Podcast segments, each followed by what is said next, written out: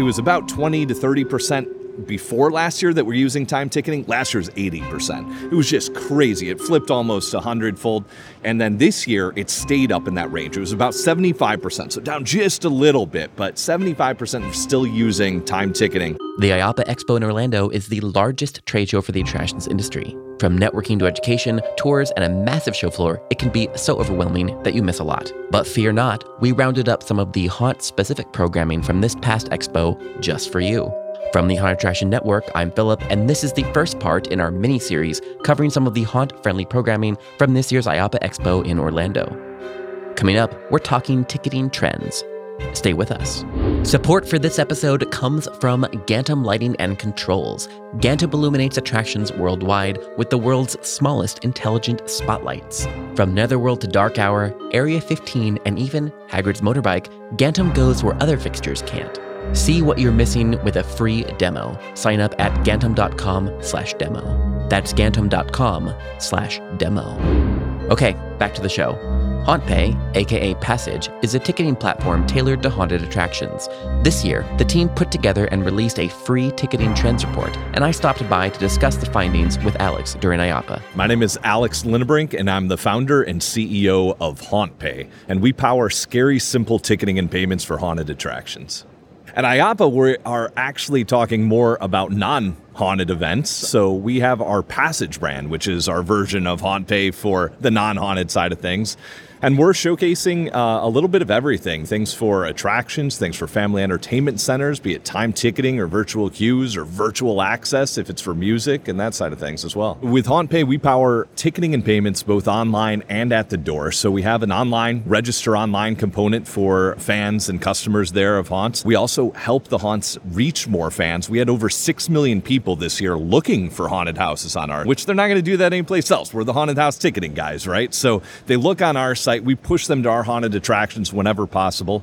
And then we have that at the door point of sale system. This year and, and last, we started to add this in, but it became more mature this year our free virtual queue system to allow people to get text messages when it's their turn, waiting in line, which is a little out of fashion these days. Uh, we also have a virtual access that some people have been using for behind the scenes stuff, live stream of what's going on behind the scenes, or makeup tours and, and education and that sort of thing. Um, that's been uh, used by haunted attractions quite a bit more than I actually expected. Yeah. Talk to me a little bit about ticketing trends that you've seen in 2021 and how you think that's going to change in 2022.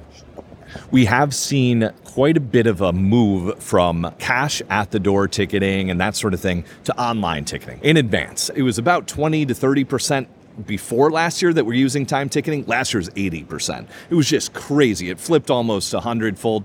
And then this year, it stayed up in that range. It was about 75%, so down just a little bit, but 75% were still using time ticketing, which is awesome to see. And I expect that to, to continue there. Do you have any information on when a person is purchasing a ticket for when they are attending? Yeah, we do. And it's lengthened out. It's not what you'd think. Previously, we saw that that was more so like day, day of, couple days before, that sort of thing. Yeah, there'd be the early birds that were getting in on the early deals a month before or something like that. But the average was like in that two, maybe three day range before this year. Now, this year, the, the last two years, I'm, I'm kind of including together here, but the last couple of years, it's really lengthened out and it's over a week. You know, so this was the first time that I think we actually saw the average was over a week. It was more like eight or nine days. And of course, that's that's a lot of those are real early coming in. Those early bird specials, and if you can get that money 60 days in advance, why not? It's money in your pocket there, yeah. And in terms of ticketing options, are you seeing that haunts are adding different ticket options to what they're offering overall? Yeah, I would say more than ever before doing front of the line passes and things like that. they're they're seeing that there's a lot of desire out there to wait in line for shorter amounts of time. We've even seen some that have been adding on options to get into a virtual queue. We really didn't anticipate that when we built our virtual queue system. We expected people would just use it for everything, but it, it turns out it actually might work better in, in a lot of use cases if somebody has a general admission that still stands in line, but a virtual queue that's a little bit of an upsell. You pay a little extra to get that virtual queue where you can keep roaming and then just get a text message when you can go straight to the door. Yeah. In your opinion, what would be the best design for a ticketing system for a haunt? The best design. Oh, I mean, I think it's definitely uh, a haunted attraction is getting the biggest bang for their buck when they're doing online sales. They're starting early. They're doing timed ticketing, maybe not down to like the, the 10 minute or 15 minute intervals, but hourly intervals. When you have the dates and times selected by the customer, that actually lets you change price points, see how many people are coming on certain days so you can even change who's working those days and that sort of thing. So I think that is all advantageous. And then also tacking on the virtual queue element, especially if you have a midway. If you have a midway with different things that people can do and spend money at, concessions, merchandise, little midway games, five minute escape rooms, that sort of thing, you want to keep people roaming instead of waiting in line because they're not spending money when they're waiting in line. So that is your primo to have that added on there too. So people get that text message when it's their turn, but until then, they're roaming your midway, spending more money. Yeah.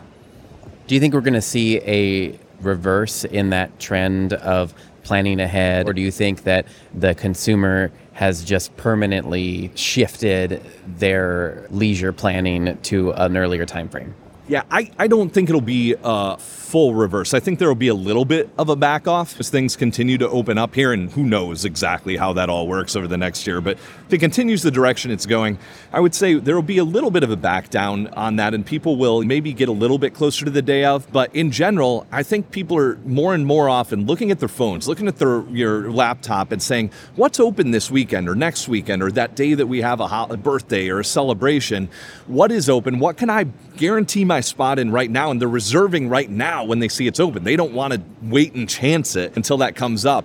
And more and more people have been trained into that with the pandemic stuff and the limited capacity, as you mentioned earlier, that's that's come lately. So I think that that's going to continue to happen. And there's it's it's gotten a lot easier. The tools are available now, integrations with Google and all these different sites to book straight through. So yeah, yeah. Talk a little bit about that. Talk about a little bit about the future that you see for ticketing. Yeah, I mean, I would say that is something to check out. Good SEO stuff that's going on, right? If the system works well with Google and all the SEO that's out there, you're going to see buy now tickets right in the search results.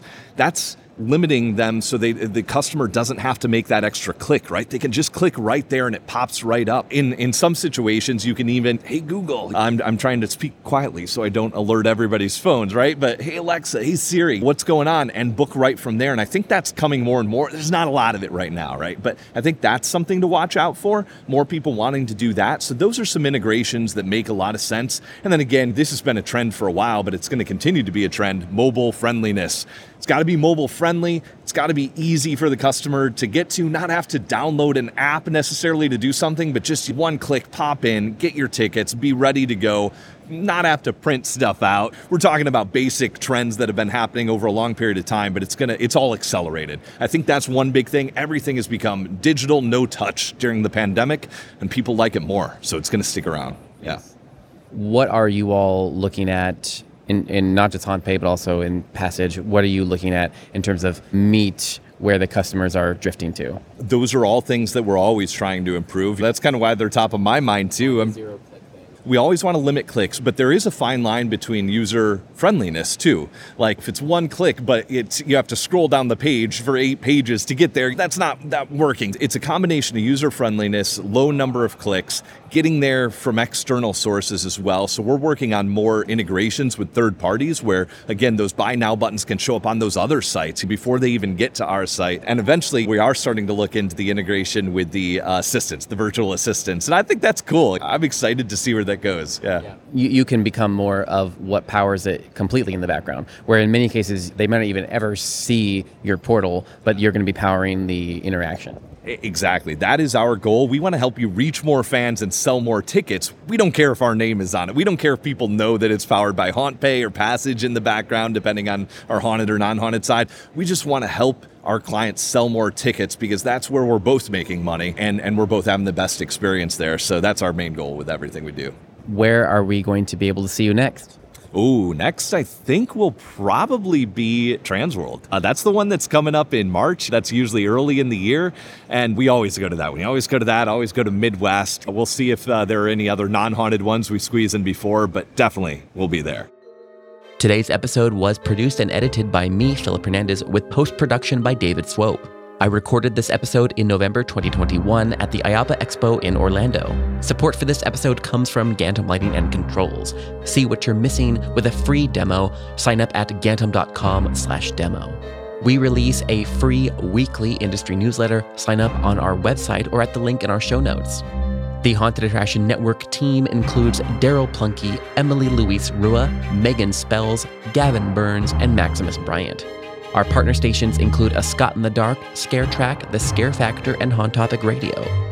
Finally, please, please, please rate and subscribe to our show wherever you're listening. And until next time, Haunters, stay scary. This is a Haunted Attraction Network production.